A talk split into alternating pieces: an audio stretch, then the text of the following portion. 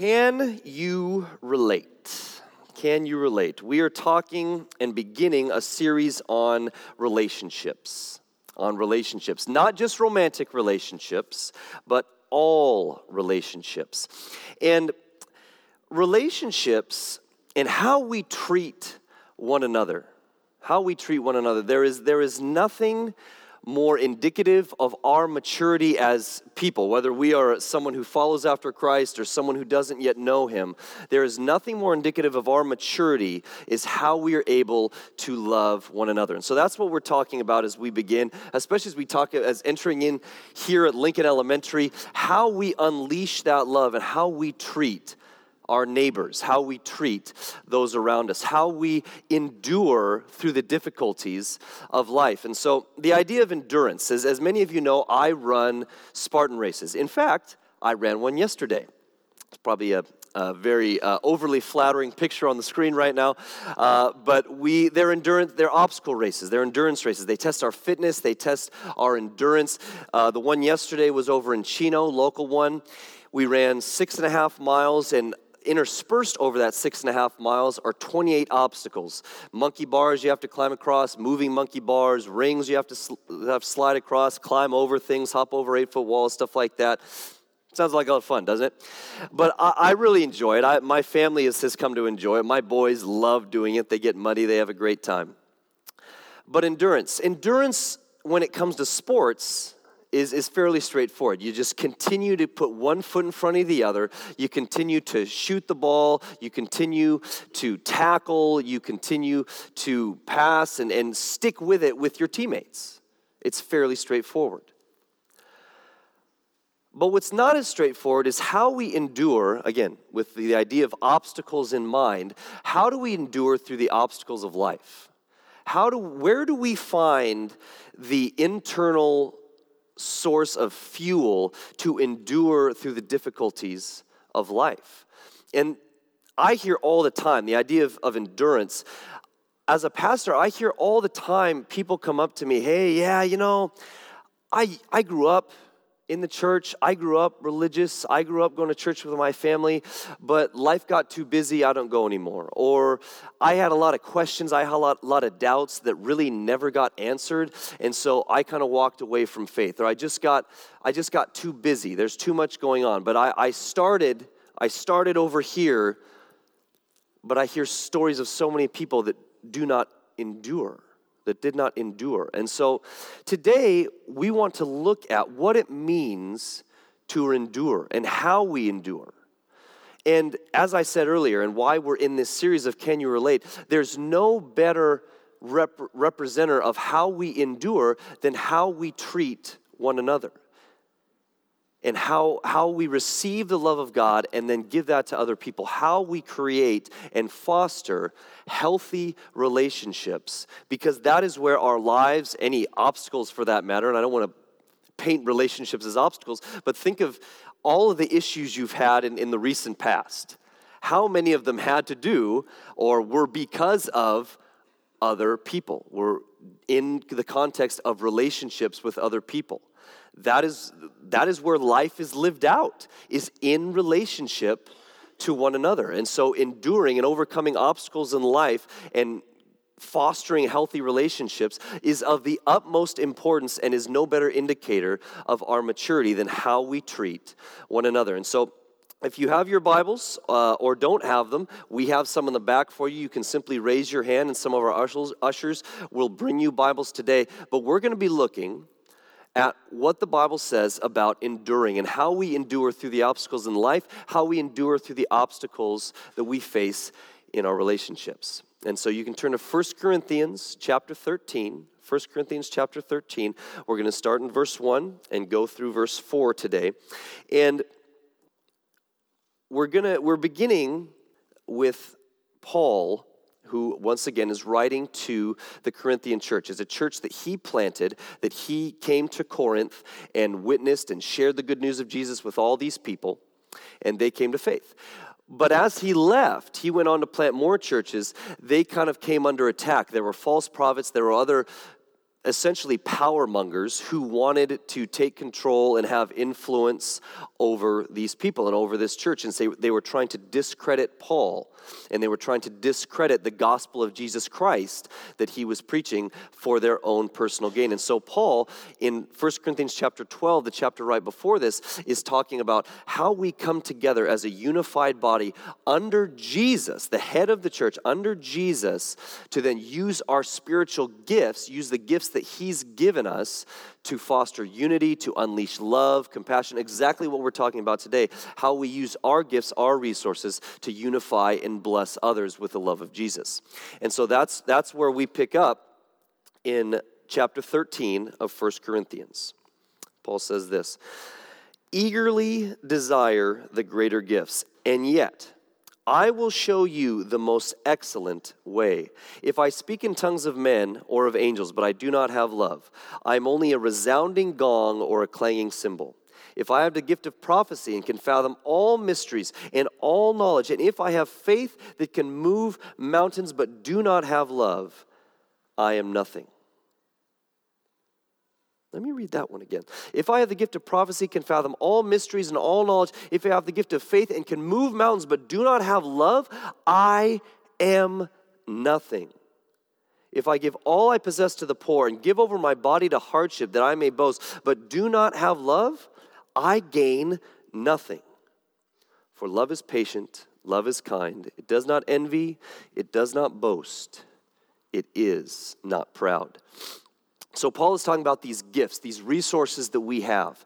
But he says, no, no, no. Look, Corinthians, I will show you the most excellent way. What is the most excellent way? It is grounded in love. And love is not a gift, love is simply the chief, the top Christian virtue. That everything we do, living out, giving of our time, talents, treasures, of our resources, is meant to be done in love. And that is available or we have the capacity as Christians uh, to do that as much as anyone else. These aren't gifts because gifts are given to people. Some have them, some don't, is kind of the idea from 1 Corinthians chapter 12. But love, each and every one of us has the capacity to love others and to operate our gifts and to unleash compassion, unleash our service, our abilities with love towards other people.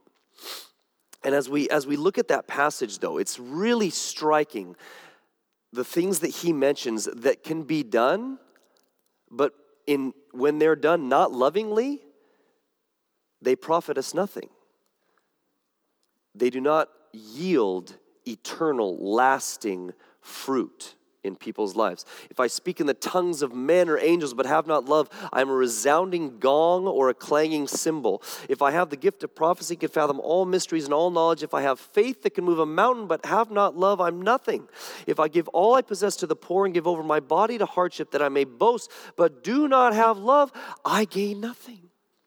We revere leaders, great orators. We revere the leaders that have incredible wisdom and insight and can maybe even help us understand the mysteries of, of faith, of life, of relationships for that matter. We revere those people like, you know, your Mother Teresa's or your Gandhis that give freely of themselves, that, that, that more or less give up every convenience that this life has to offer to serve other people, giving over their bodies to, to endure pain, to endure physical suffering for the benefit of others until others might receive justice. Or incredible faith that can move mountains. All of these things, all of these things without love profit us nothing, profit them nothing. And so, how, how do we define that? How, how do we define this, this love of God. And I think the simplest way of putting it is this is that all of these things, all of these gifts, which gifts, mind you, are not earned, they are simply given. All of these gift, gifts, if used for self, if used to be self serving, that is what it means to do them without love. But in God's economy, the chief Christian virtue being love, to do so lovingly as God does is to give in a self, is to well is self-giving that to use what we have, all the resources we have, in a self giving way with considering the other as greater than ourselves. That is what it means to love as Jesus loved. Not in a self serving way, but that we can use these things for our benefit, or even on the outside, we look incredibly humble, we look incredibly giving, but on the inside, we're looking for the edification, we're looking for the praise of man to do these things genuinely out of a heart that cares for other people as much or more so than ourselves, to be self giving as opposed to self serving, is what it means to love as God loves us. And those who do not, those who do not, are the clanging cymbals. This gets a little bit annoying. Visuals, am I right? That is what the gifts and, and abilities that we have sound like to other people if not done in love. That we can stand up and many people might follow us, but unless we are doing and loving them and giving of ourselves, again, it profits us nothing, it profits them nothing in the long term. And frankly, a lot of those people can be very unpleasant, just like our clanging cymbal or our resounding gong. And the reality is, and we see this all over our world today, that people are motivated to serve. They're motivated to use their gifts, and it's actually a self serving way in which they do it. Uh, a story of this, a very sad story about this, is of Ray Nagin. Ray was the mayor of New Orleans. Back in 2005, you guys remember Hurricane Katrina swept through New Orleans and, and a lot of Louisiana, leaving many people desolate and homeless. Many, in fact, I, I went with, with others on a, on a, on a mission trip there to help out and to restore some of what they were doing while, while I was in college, as, as did my wife. And during that time, Ray was the mayor of New Orleans. Ray should have been unleashing compassion and using all the gifts that were coming into New Orleans to bless people. But what happened is he became, he, he was the face of a battered city after Hurricane Katrina. And a few years ago, the 10th anniversary, 2015, came and went of Hurricane Katrina, but there was no Ray Nagin. Where was Ray? Ray was nowhere to be found because the former mayor was serving a 10 year federal prison sentence for corruption. Because before, during, and after Hurricane Katrina, uh, when his city needed help the most, Nagin used the disaster as a revenue source.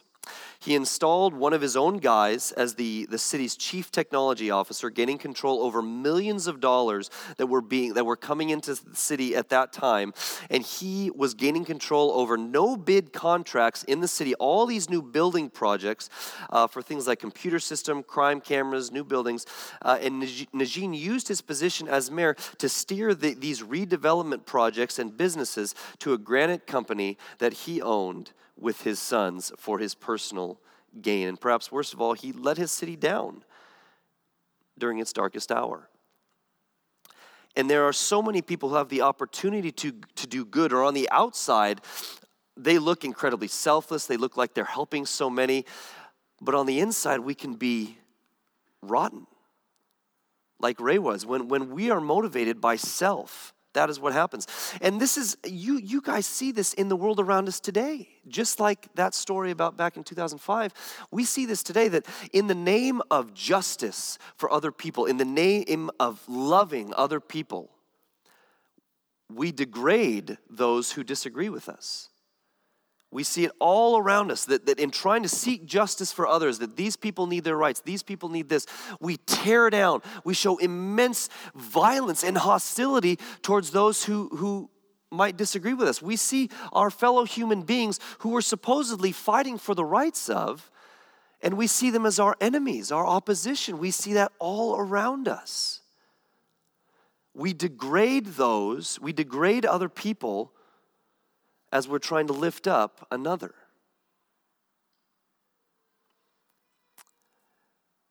And we have to realize that when we do things in love, when, if we're to, to operate in the love that Jesus is, is asking us to, is guiding us to, is empowering us to, it's to see all of us in the same needy boat that we need Jesus because that is the love that Christ modeled for us. And so, what's missing? What do we need? What, is, what does the heart of Jesus look like towards other people? What does it mean to be self giving as opposed to self serving? What an incredible story I read the other day about this young fellow named Chad. I'm going to share it with you. This, this Chad is just any other guy. This is just a, a, an anecdotal story. Little Chad was a shy, quiet young fella.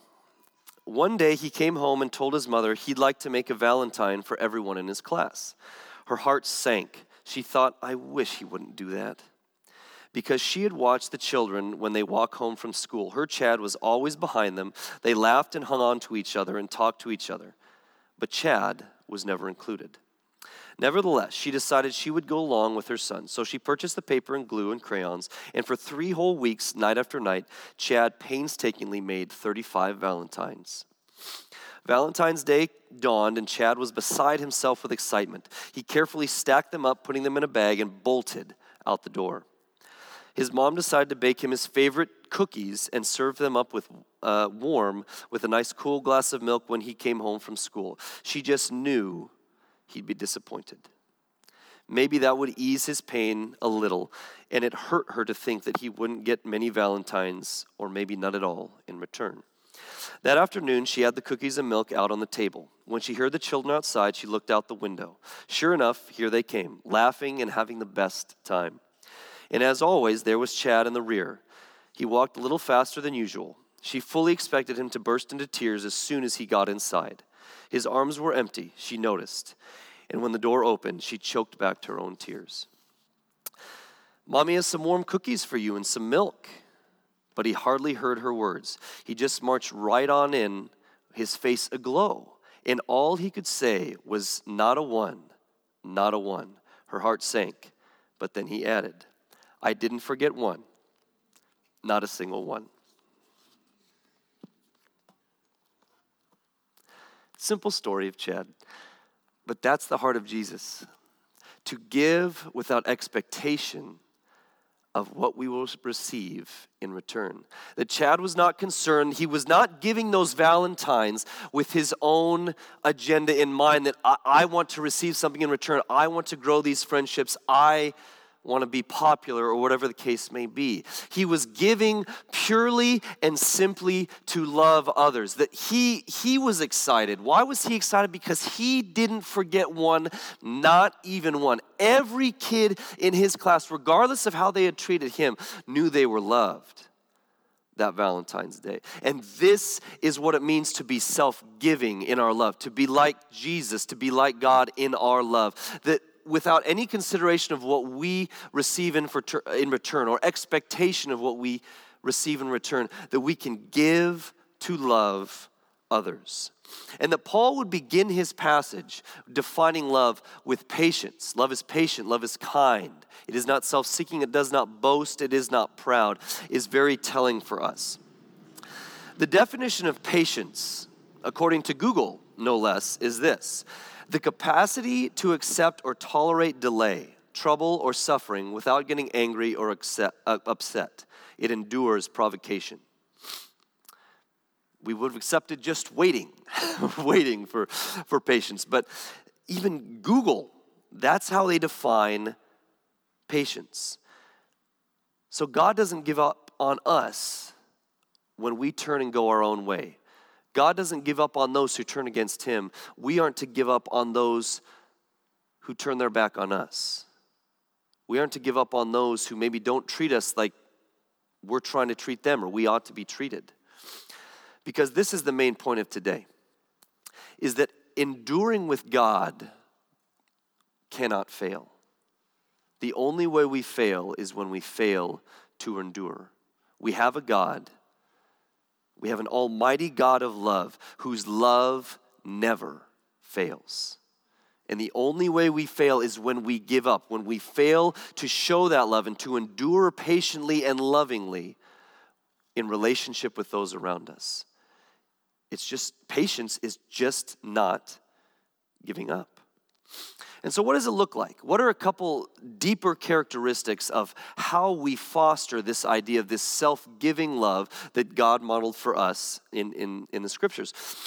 The first is that love is a choice. Being patient with others is a choice. That so often today, love is considered simply a feeling that is uncontrollable. But as much as love is a feeling, it is a choice. When I was dating my now wife, Jessica, I was deciding whether I was going to marry her or not. And I knew I loved her. I could have articulated to anyone, absolutely, I love her. And honestly, she's, she'd be a great choice. She'd be a great choice for a wife. She's going to be great, she'd be a great wife, she'd be a great mom, and she would be a great ministry partner, as I sense that's where God is leading me. She'd be a great partner in ministry. And you know what? I even want to marry her. But I sent her a Dear John letter one weekend, sending her home with her parents and staying back that we might not make it because what I was looking for was purely a feeling. The, the idea, essentially, that Hollywood ideal of the one or you just know. And I was ready to walk away from an incredible woman who's now my wife because I didn't have that feeling. But thanks to some people, some wise, God fearing people in my life, that spoke into me and pointed me back towards Scripture and, sh- and asked me, Dave, where do you see that in the Bible? This idea of, of, of the one that you just have that, that intangible feeling. Where, where do you see that? Oh, well, I, I see that in the movie Serendipity, but I don't see it in the Bible. Because love, especially in the Bible, is as much a choice as it is any feeling.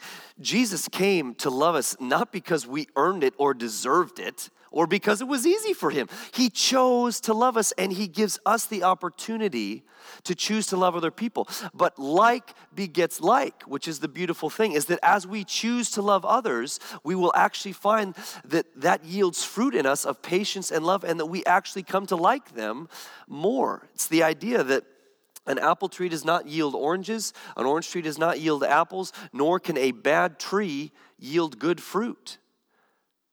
That as if, if we begin to cultivate those good things and choose to cultivate those good things in our lives, it will yield more good fruit. And so we choose it. Love is a choice. Love is a choice. As we've been talking about, love is also self giving. Love seeks the, the good of others above seeking the good of self. Patience, patiently loving others in Scripture, as we read, this is so that the New Testament is written in Greek, and so the Greek translation of patience, most accurately translated, means long suffering with others. That when it's inconvenient, when it's difficult, we choose to lean in and maybe suffer right alongside with them when it gets difficult. When it gets difficult. Another story of, of someone that I was exposed to by one of my uh, favorite movies when I was growing up was The Rock with Sean Connery. He was wrongfully imprisoned, and he mentioned he felt a little bit like Alchemedus or Solzhenitsyn.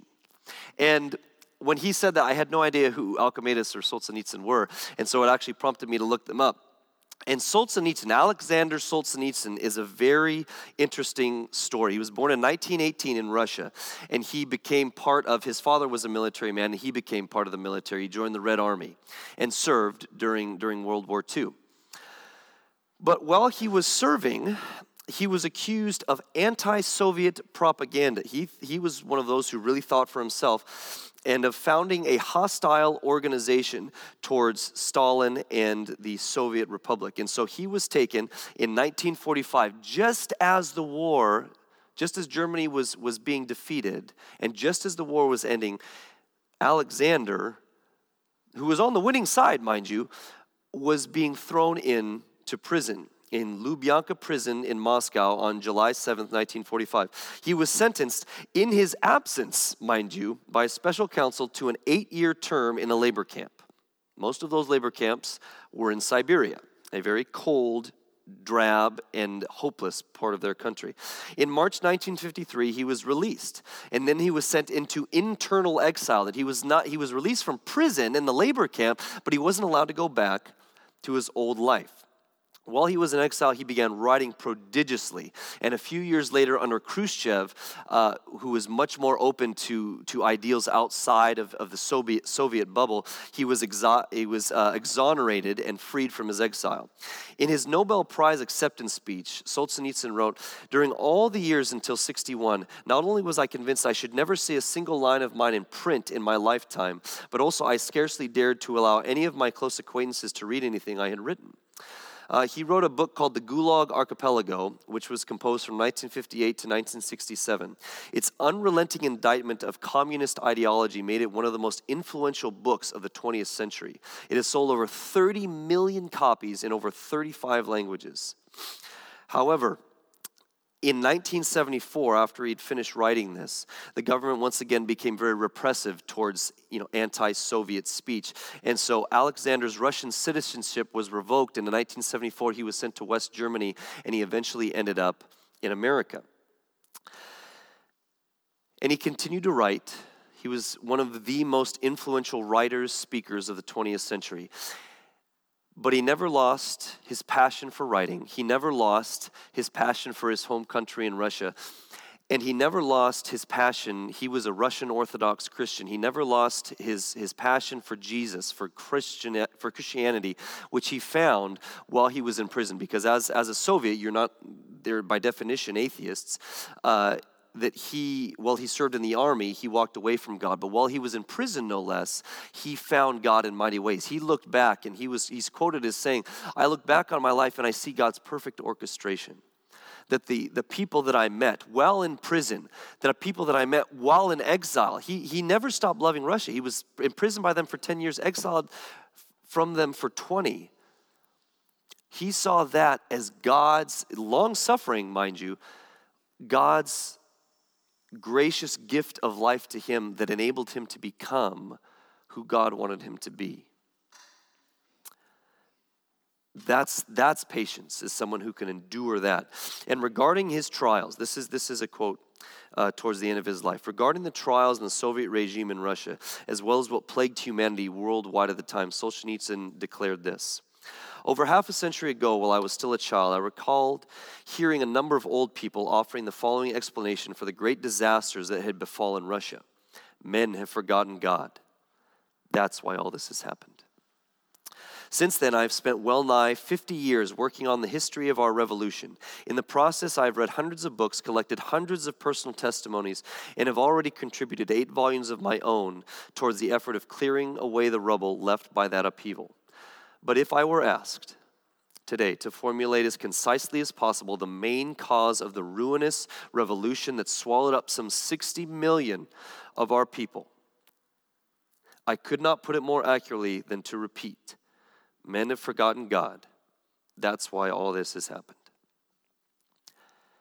Patience. Patience requires humility, and humility trusts God to justify us to defend us, and to save us. This is, this is the story of Jesus, is it not? That Jesus came, God Himself, the only, the perfect, spotless Lamb, came to earth, God Himself, and suffered before sinful man. Matthew 26 says, says this when Jesus is being accused before the Pharisees, the religious leaders of the day. Then the high priest stood up and said to Jesus, Well, aren't you going to answer these charges? What do you have to say for yourself? But Jesus remained silent. Then the high priest said to him, I demand in the name of the living God, tell us if you are the Messiah, the Son of God. Jesus replied, You have said it. And in the future, you will see the Son of Man seated in the place of power at God's right hand and coming on the clouds of heaven. Then the high priest tore his clothes to show his horror and said, Blasphemy, why do we need another witness? You have already heard this blasphemy. What is your verdict? Guilty, they shouted. He deserves to die. Jesus, the creator of the universe and our Savior, did not feel the need to defend himself. Do we? When we talk about godly, loving patience, do we feel the need to defend ourselves, to justify ourselves? to seek our own. Show me a defensive person who has to always defend themselves and is quick to justify their behavior, and I will show you someone who's not secure in who they are as a loved son or daughter of God. My sons are learning this very, very slowly, though. Well, I punched him because he punched me. It, just, it justifies my actions towards him. I was just doing what was done to me. And there are many adults, sadly, that, that remain in these cycles of, well, I'm, I, I have to justify myself, I have to defend myself before others. Show me someone that is insecure and feels the need to defend themselves, and I will show you someone who is not resting in the love, the patient love of God. Now, just to be clear, patience does not mean we justify or tolerate evil. There's a quote from Craig Blomberg that explains this well.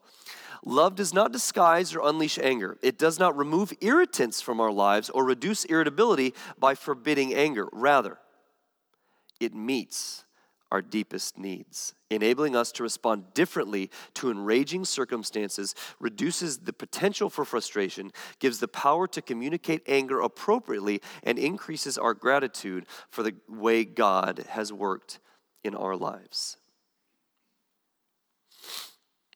And so, with Jesus as our example, what is our source for loving others patiently in this way? How do we, almost counterintuitively to our self focused humanity, where do we find the well? Where do we find the reserves in our hearts to love other people, to suffer long with other people?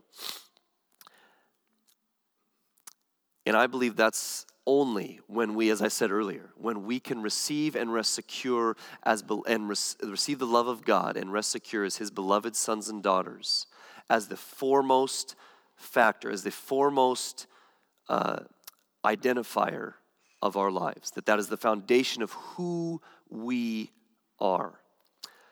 King David exemplifies this. King David was a king of Israel.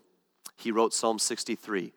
He was the greatest king that Israel ever had, but at this point in his life, he was running in the desert from his son who was trying to usurp his throne and kill him. His name was Absalom. And this is what David writes in Psalm 63. You, God, are my God. Earnestly I seek you. I thirst for you. My whole being longs for you in a dry and parched land where there is no water. I have seen you in the sanctuary and beheld your power and your glory. Because your love is better than life, my lips will glorify you. I will praise you as long as I live, and in your name I will lift up my hands. I will be fully satisfied as with the richest of foods, with singing lips. My, my mouth will praise you. Close your eyes with me just for a minute and, and visualize this. I thirst for you. My whole being longs for you in a dry and parched land where there is no water. Imagine if our lives are this desert and the only life giving thing, the only thing that can truly sustain us through this life is the, the refreshing water of Jesus, the refreshing love, representing the refreshing love of Jesus, coming to satiate, coming to refresh our hearts.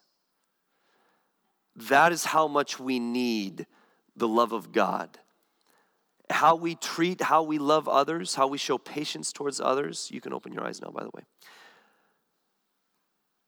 can find no other source in this life than the love of Jesus. Than the love of Jesus. As I mentioned earlier,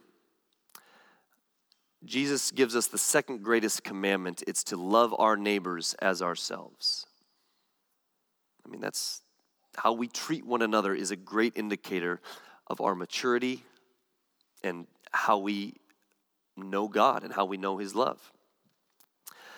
But the interesting thing about that passage is that obviously that's the second greatest commandment. The first and greatest commandment is to love the Lord your God with all your heart, with all your soul, with all your mind. But then he says, and the second is like it.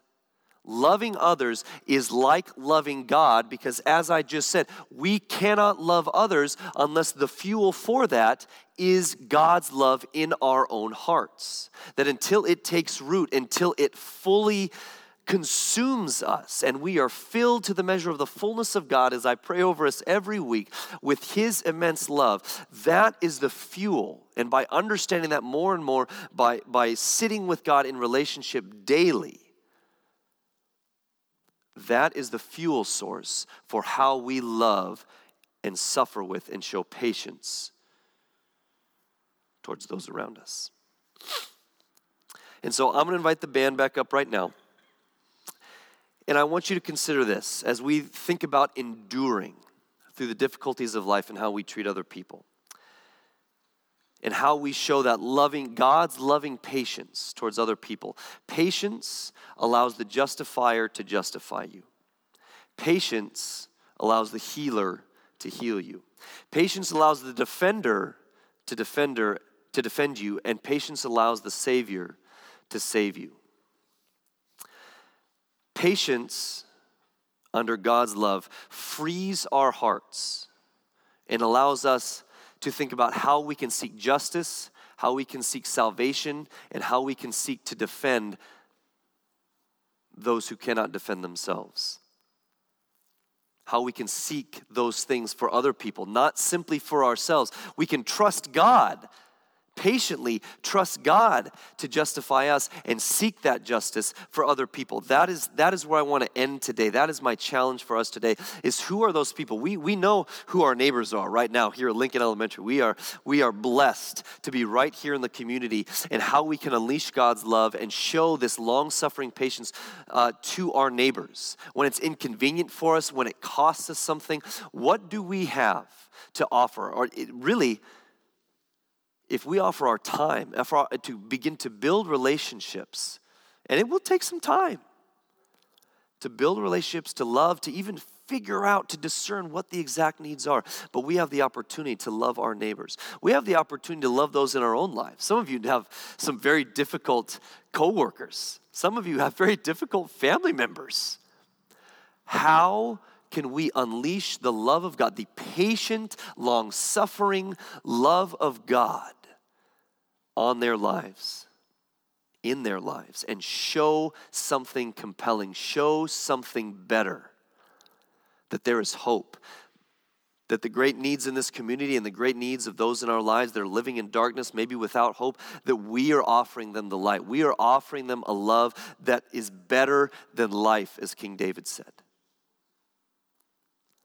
we get to be, as we talked about last week, those ambassadors of making relationships right, of His patient love. And so, my question to you is as I close in prayer in this moment who are those people?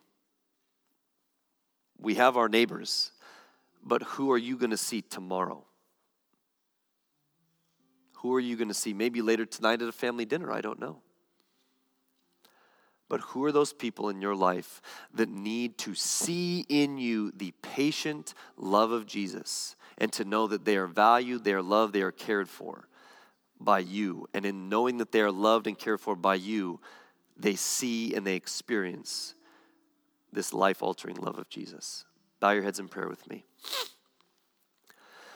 Father in heaven, I pray today that you would be our justifier, that you would be our defender, and that we would allow you truly allow you to be our Savior, to, to save us, to not try and justify ourselves before other human beings, to not try and justify ourselves in our own hearts, but to patiently sit before you and allow you, our God, to love us and to love us to such a point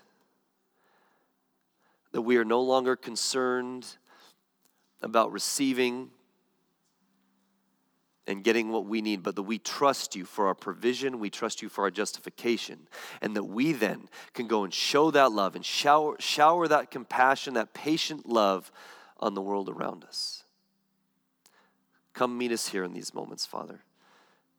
Rend our hearts once again to open to you and your patient love for us.